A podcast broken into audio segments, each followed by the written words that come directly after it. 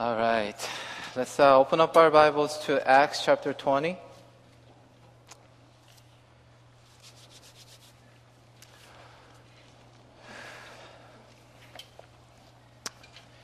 I'm going to uh, read from verse 18 uh, through 24.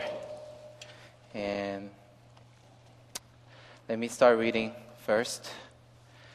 So, uh, going back to 17, Paul calls for the uh, elders of Ephesus to come. So, verse 18, when they arrived, he said to them, You know how I lived the whole time I was with you, from the first day I came into the province of Asia. I served the Lord with great humility and with tears, although I was severely tested by the plots of the Jews. You know that I have not hesitated to preach anything that will be helpful to you, but have taught you publicly and from house to house. I have declared to both Jews and Greeks that they must turn to God in repentance and have faith in our Lord Jesus. And now, compelled by the Spirit, I am going to Jerusalem, not knowing what will happen to me there.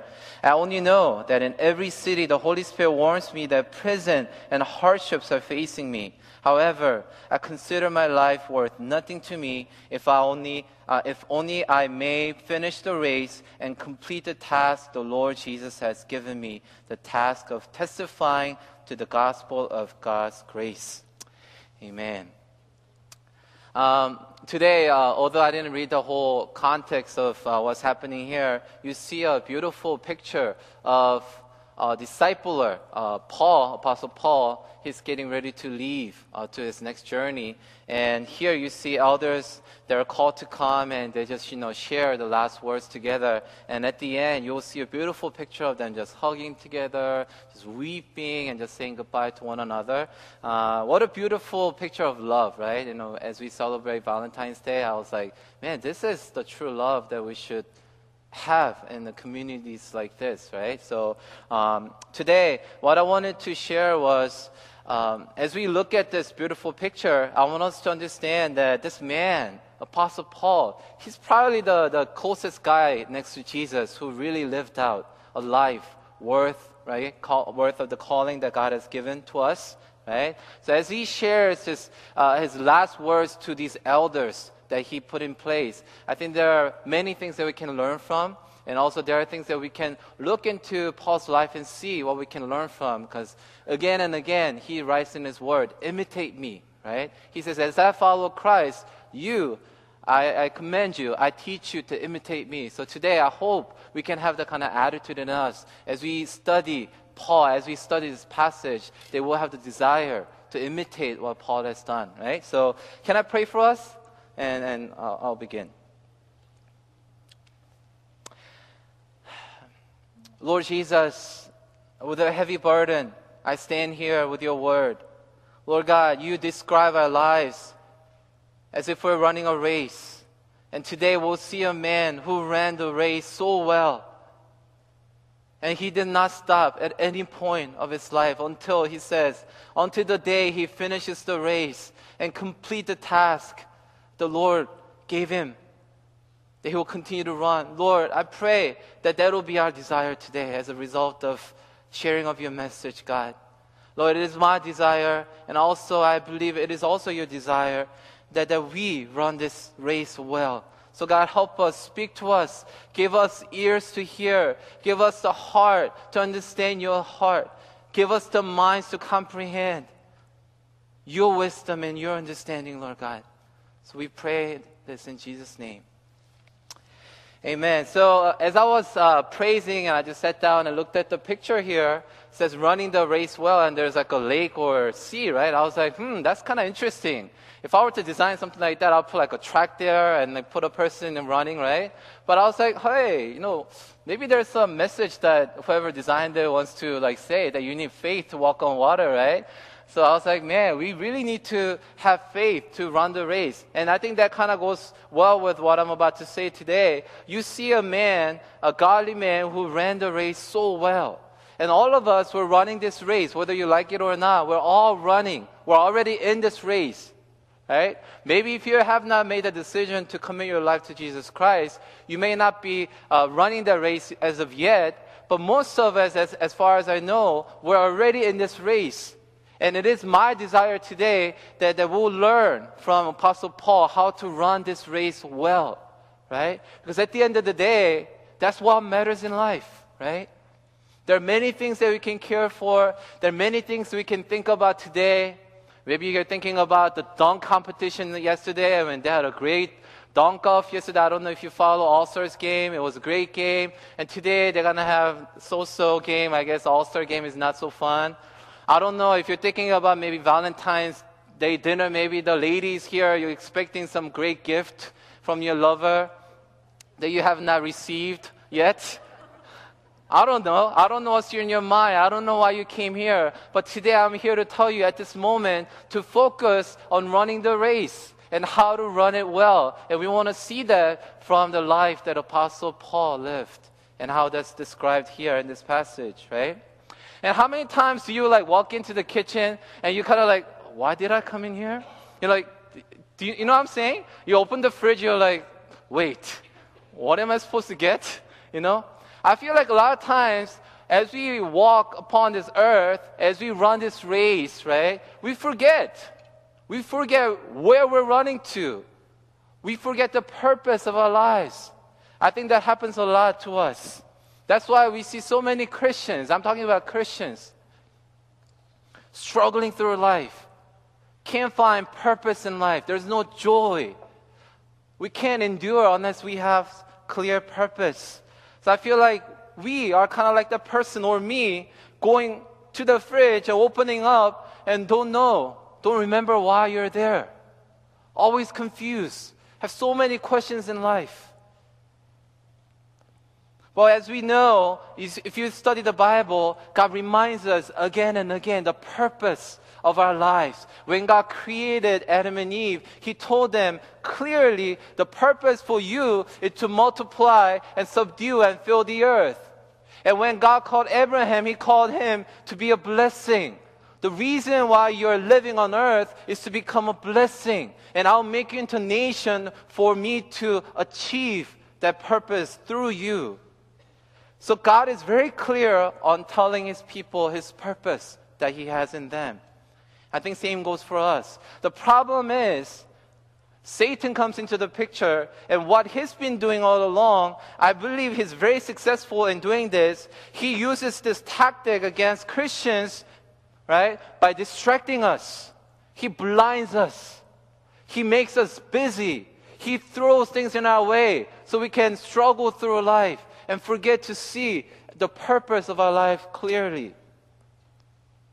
Troubles come different events in life come, as you go through different life stage, more things gets added on. I think that's how Satan gets us. It's very subtle, but he understands how to distract us from running this race well. He doesn't mind Christians just jogging around. He doesn't mind as long as you're jogging around by yourself. He doesn't like to see people wanting to do well for God. So he will try his best to distract those people, all of us, to bring conflicts in our lives. He makes you get disappointed at church. He'll say, blame that person. That's not worthy. That person is not worthy of your trust. And essentially, what comes down to is you walk away from the faith. And Satan says, My job is done. And as you know, once a person walks away from God like that, it's harder for that person to come back around. It's going to take a long time. You waste so much time and energy. So today, as you see this famous verse, maybe you know this in your heart. For Apostle Paul to say, I consider my life worth nothing to me. Only thing I am concerned about is that I finish the race that's set before me. If you go to another version of the same verse, he says, My only aim is to finish the race. Today, let me ask you, what is your aim today?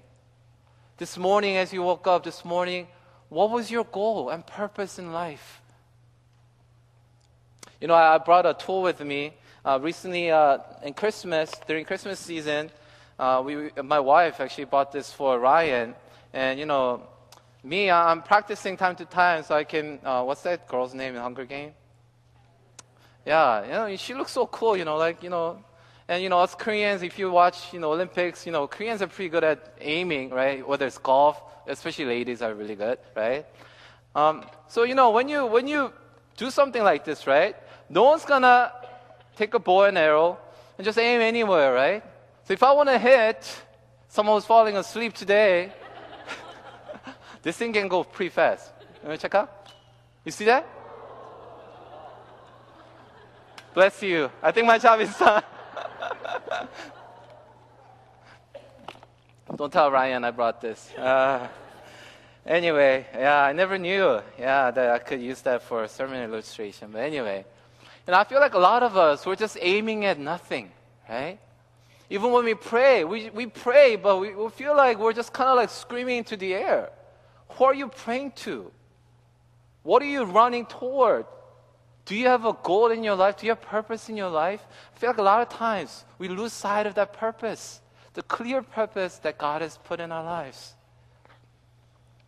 And I feel like today, God is telling us wake up, wake up.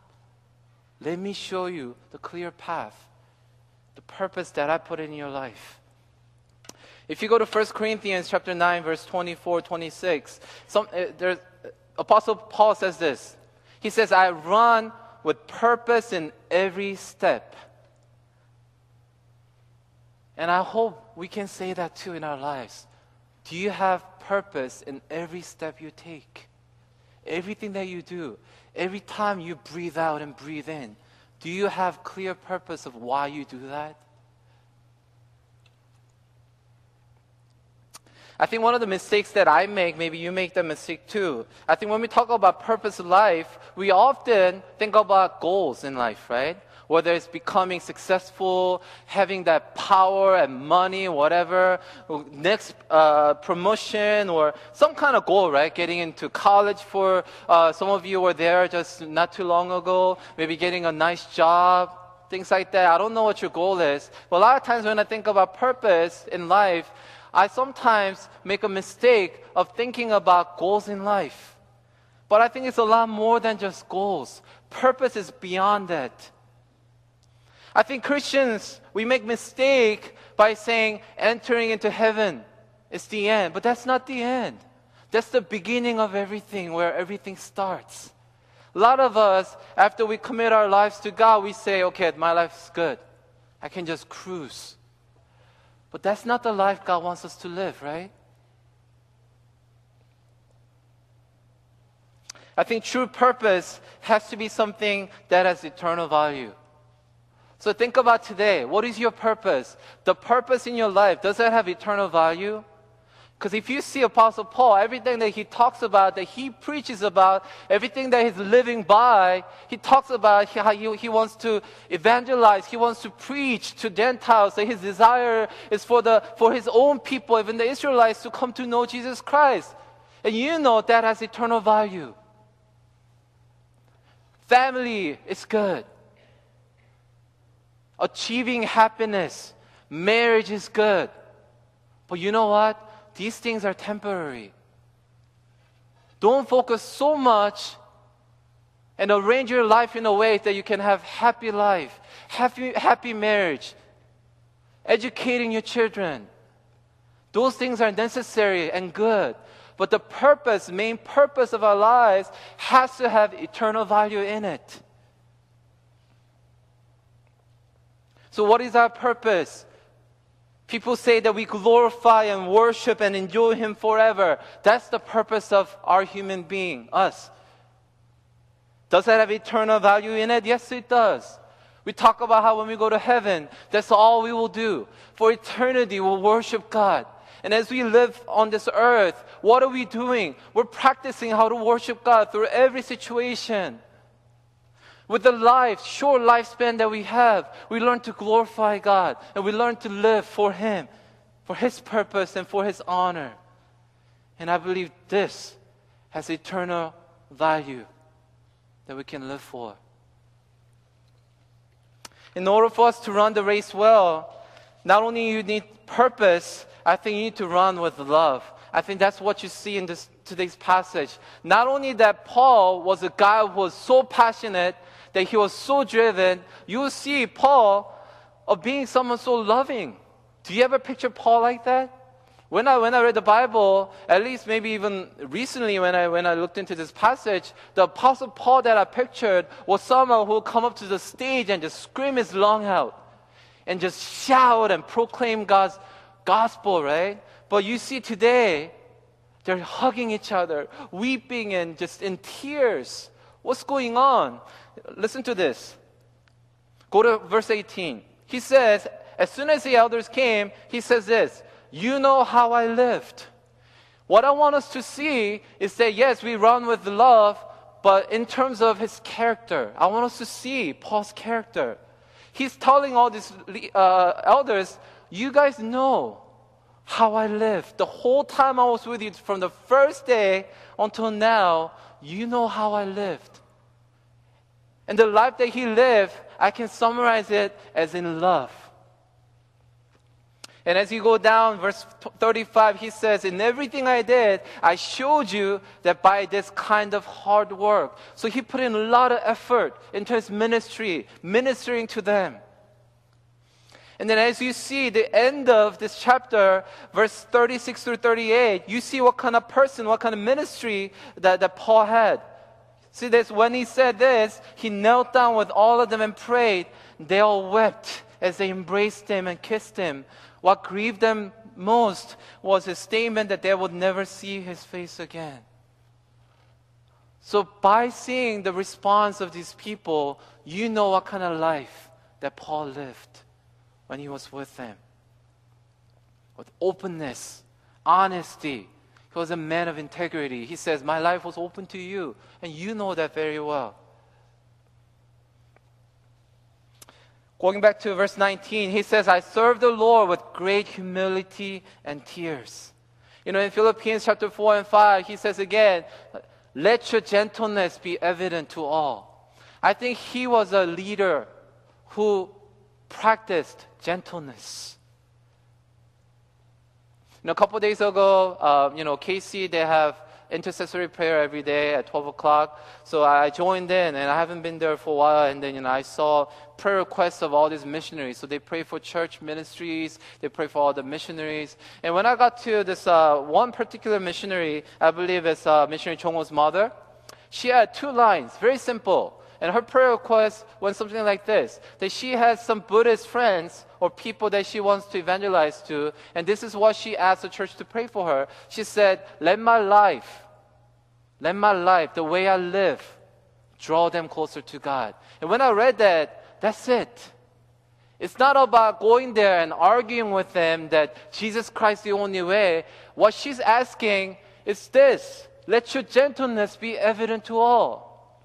As you look at your life, as we're looking into Paul's life, do you display that kind of gentleness, love, care? Can you confidently say to those around you, You know how I lived. You know how much I love you. You know how much I care for you. Can we say that? I think that's what it means for him to say with great humility and with tear. No wonder. no wonder she's so effective in reaching out to so many non believers because she is doing out of love. And as we read on, Paul says, I never stop warning you night and day with tears. So, this tear, he talks about crying a lot, him weeping over these people a lot. And as Oikos leaders, as leaders, as pastor, as Bible study teachers, as Sunday school teachers, as you are involved in various ministries, how often do you get on your knees and pray in tears for your people? I think we all want to have effective ministry. I think we all want to see fruit of our ministry, but we don't put in the work. We don't share that, share that tear that Apostle Peter had for his people. Again and again, if you read this passage over and over, he talks about he wept night and day. He stopped warning them with tears. And you see the gentleness mixed with that stern passion with Paul being displayed in this chapter. And what's amazing is if you go to verse 28, this is what he tells them Keep watch over yourselves and all the flock of which the Holy Spirit has made you overseers. Be shepherds of the church of God, which he bought with his own blood. Just like when Jesus, right before his ascension, he told his disciples, Go, make disciples of all nations. And we consider that as the greatest command, right? Paul, as he's about to leave, the last teaching, last encouraging remark that he had for his people was be shepherds. Be shepherds. God has given us people under us so we can care for them, so we can cry out on their behalf. As you study the Bible, you see someone like Moses crying out to God on behalf of the Israelites, right? You see today, Paul, can you imagine?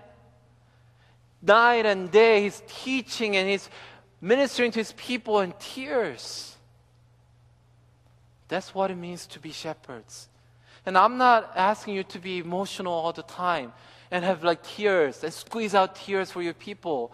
I'm talking about the true love.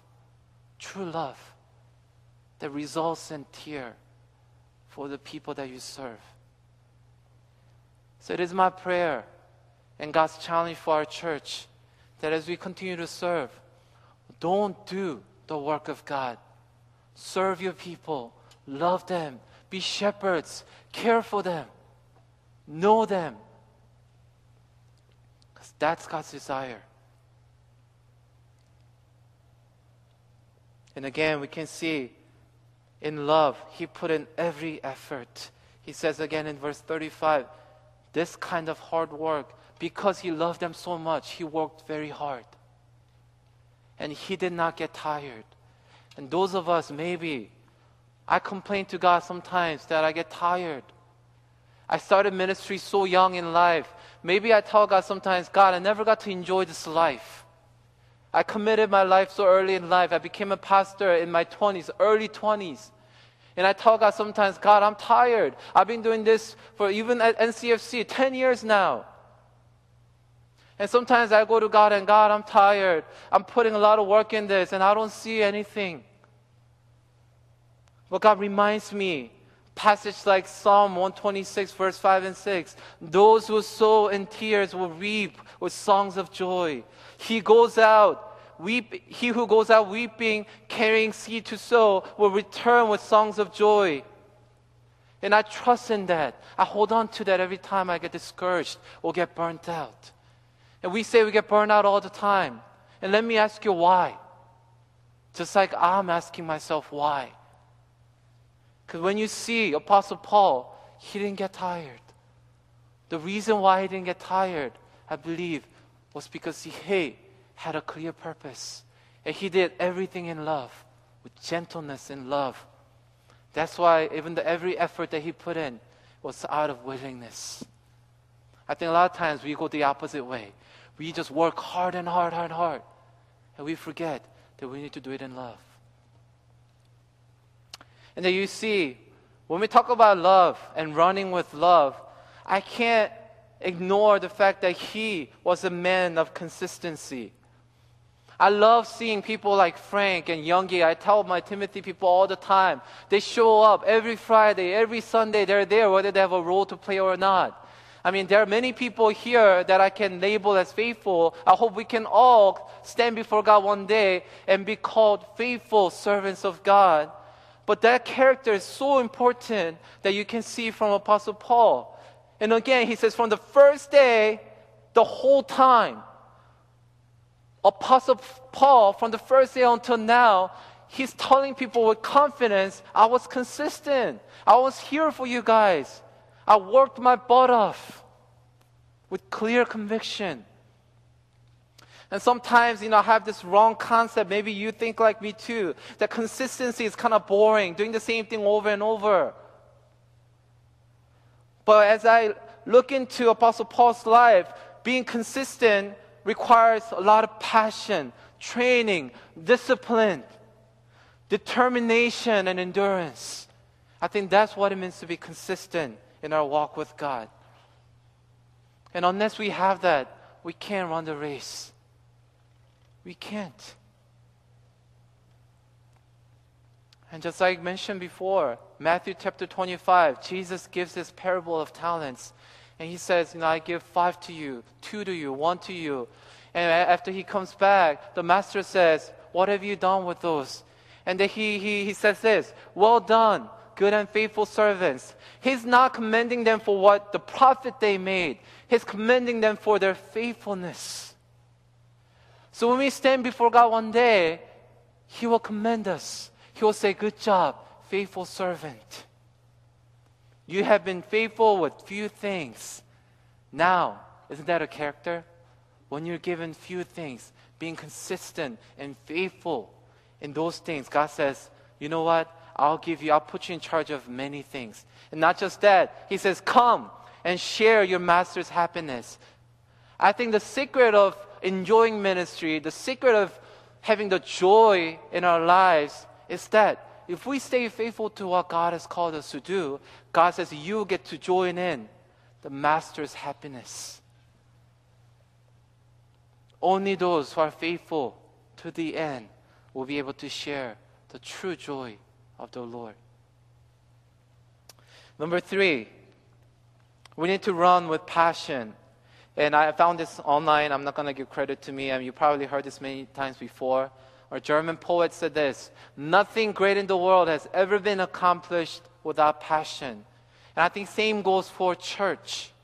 I think without passion, and conviction, we're not going to go anywhere. I see so many of us, including young people, including Timothy, when I see them, I don't see any passion. And I believe passion starts from conviction of our heart. You know, in verse 22, Paul says this Now, compelled by the Spirit, compelled by the Spirit. I think that passion has to be compelled by Holy Spirit. It can't be self-generated passion. And 1 Timothy chapter 6, 12 says this, talks about the calling of our lives. He says to Timothy, fight the good fight of the faith. In a way, saying, run the race and take hold of the eternal life to which you were called. So unless we're holding on to the calling that God has put in our lives, we're not going to be able to exercise with passion. And I think true conviction, someone said this, and I found this online as well.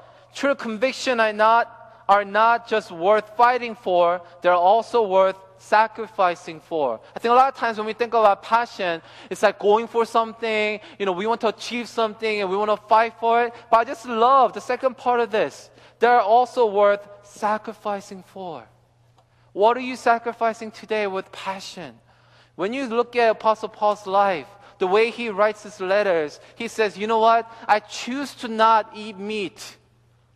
Why? Because I love my brother. I don't want to stumble my loving brother and sister. I choose to not do certain things. I give up my rights so that my brothers can see Jesus more clearly.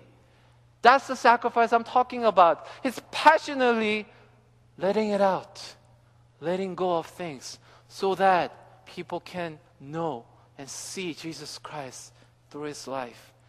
So let me ask us what are you laying down today?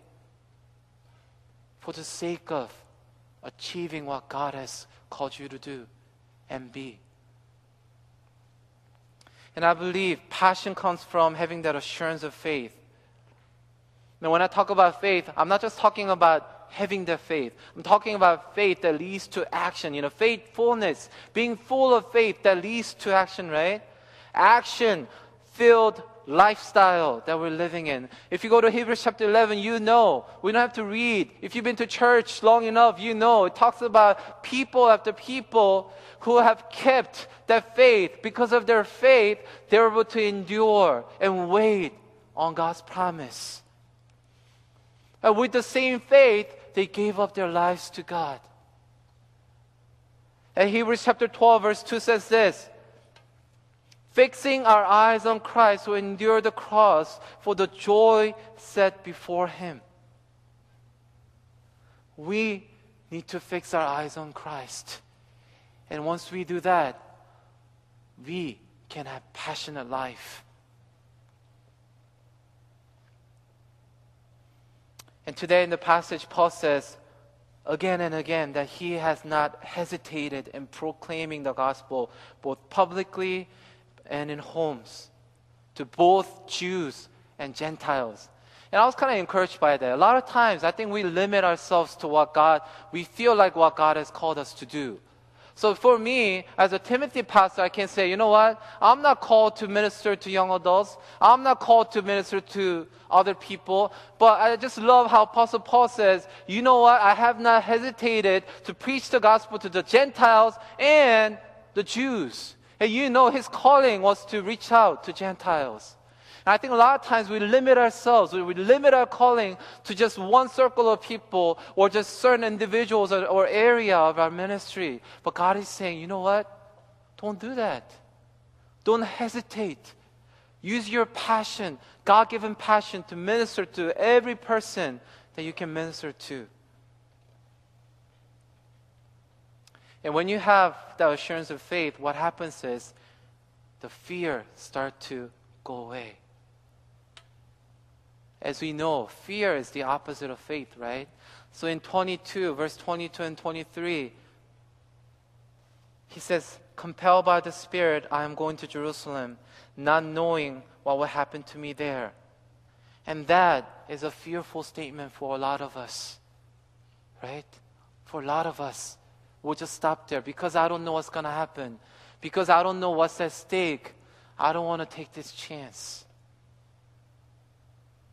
But he says this I only know that in every city the Holy Spirit warns me that prison and hardships are facing me. Whoa. More fear. What if you heard that? What if Holy Spirit tells you, you know what, the next job that you will have, people will ridicule you just because you're a Christian. You know the missions trip that you're about to sign up? Guess what? It's going to be difficult. You're going to go through a lot of spiritual warfare. Would you sign up for it? I mean, we're so fearful of the physical things in life. Look at Paul. With so much passion, he was able to face his fear and turn that into faith in God. Because of that certainty, the uncertainty became what? His opportunity to preach the gospel. And he had the determination as we have read in verse 24, that nothing is worth more than preaching the gospel to him. And again, that passion cannot come from within ourselves. It has to be from Holy Spirit. And you see throughout Acts, what you see is the religious leaders, right? Pharisees, the Sadducees, they were passionate people. These are passionate people for the wrong reason. That passion was not from God. Zechariah verse 4, 6 says, Not by might, nor by power, but by my spirit, says the Lord Almighty. And Colossians, Paul says this in chapter 1 through 29. I labor and I struggle with all his, his energy, he says. The Holy Spirit's energy that powerfully works within me. Even Paul, Apostle Paul, he says, I labor not out of my will, not my strength, but the strength and the power that works so powerfully within me. And we know that's Holy Spirit. In 1 Corinthians chapter 1, uh, chapter 2, verse 4 says this.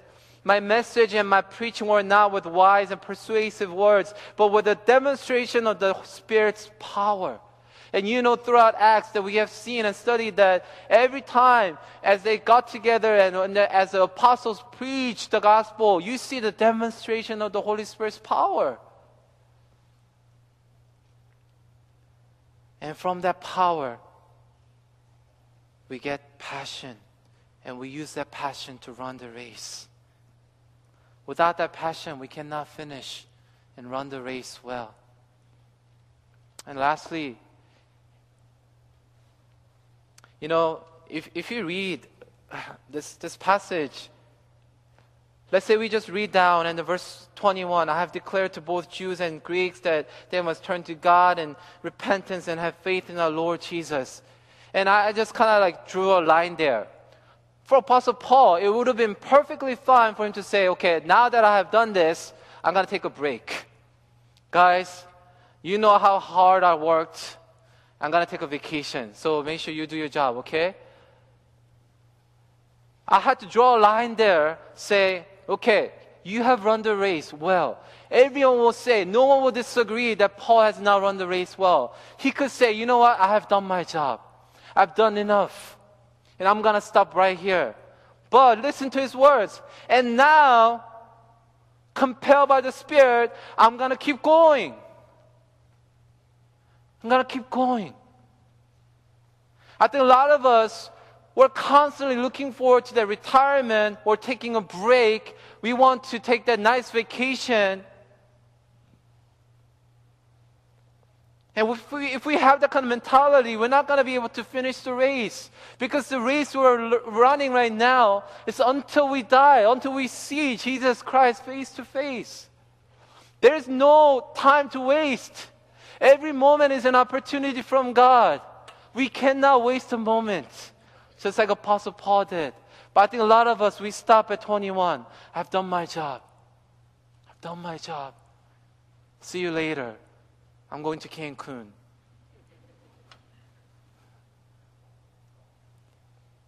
But let me encourage you.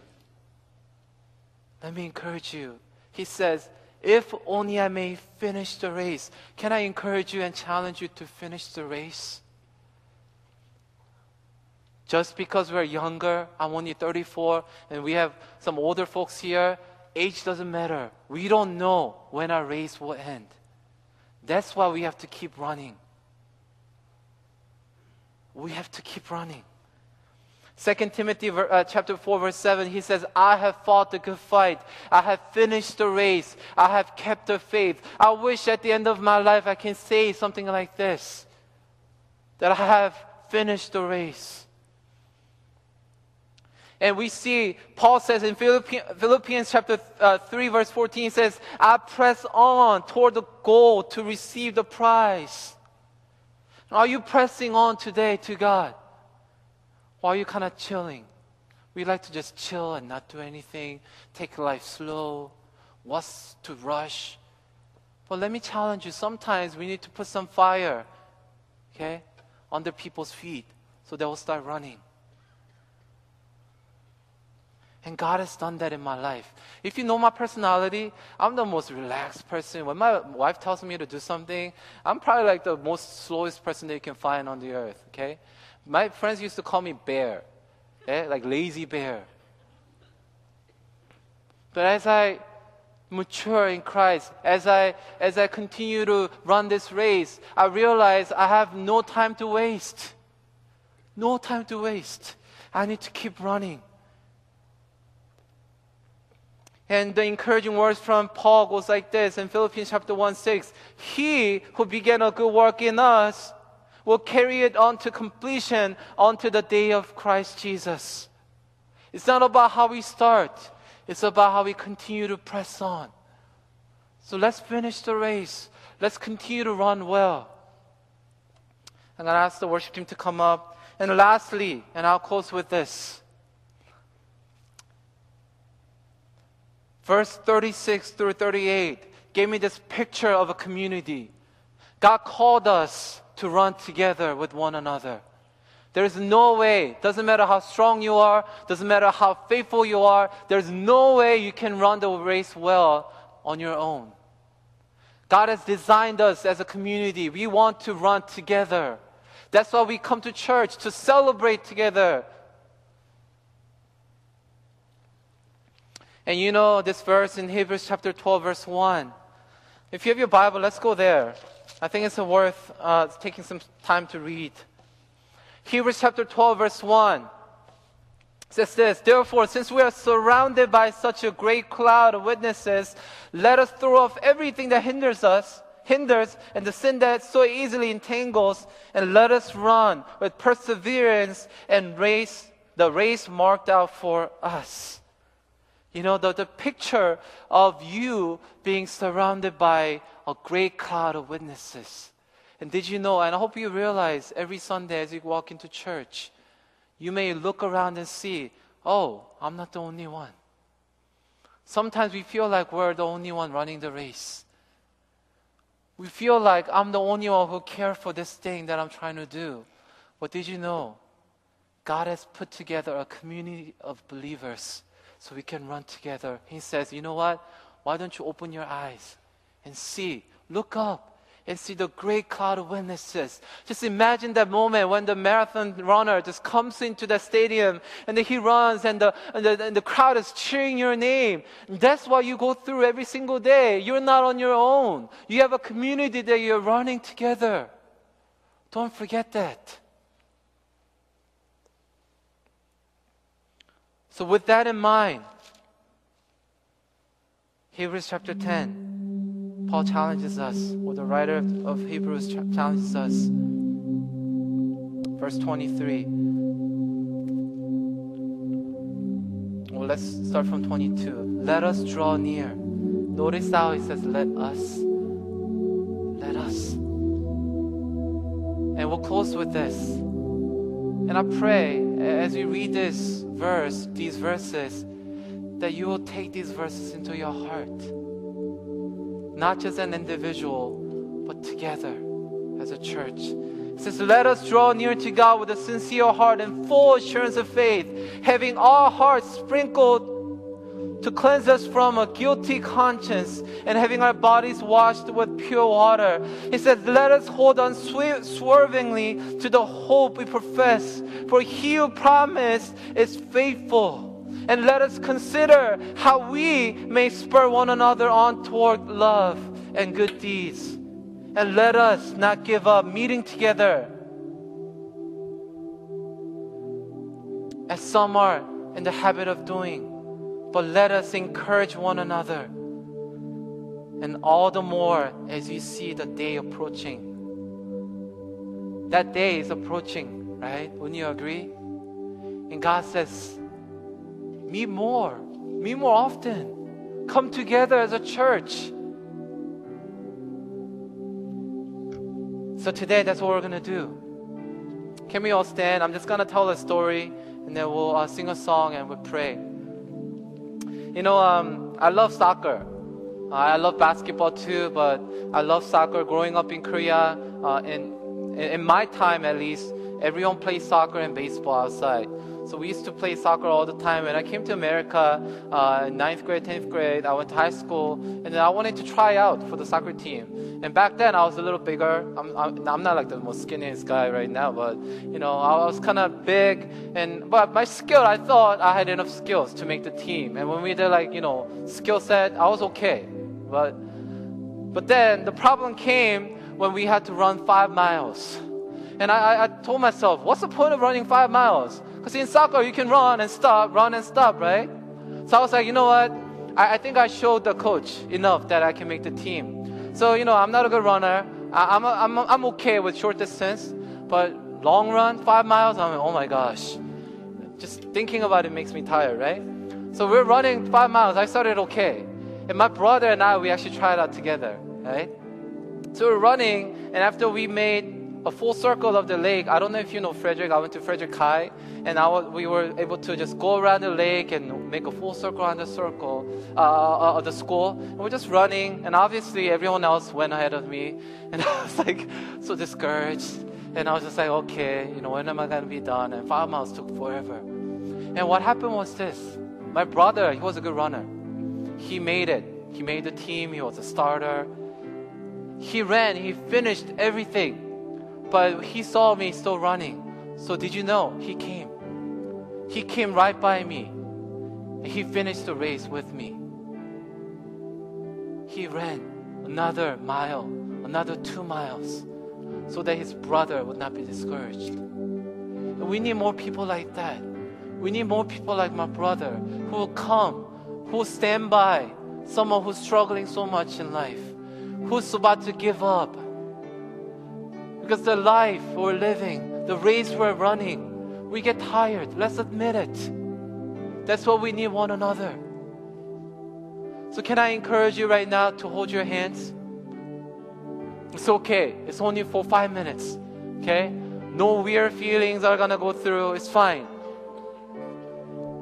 In a sense of community, just picture yourself walking through the finish line with the whole community of believers here cheering you on. Just like my brother came and helped me finish the race. Let's pray for one another right now. Okay? Just gonna ask the worship team to just play the song. Let's just pray for the person you're holding hands with and people that God gives you picture or name. Just pray for them that they will continue the race. They will run the race well. In whatever situation, they will not give up. That, they, that you will be there. Make a commitment as a brother and sister that you will be there to spur them on. Okay, so let's go to God right now as a community and pray to God. Jesus, we come before you, Lord God. As we come before you, Lord God, as an individual, we recognize, Lord God, that you called us, Lord God, not only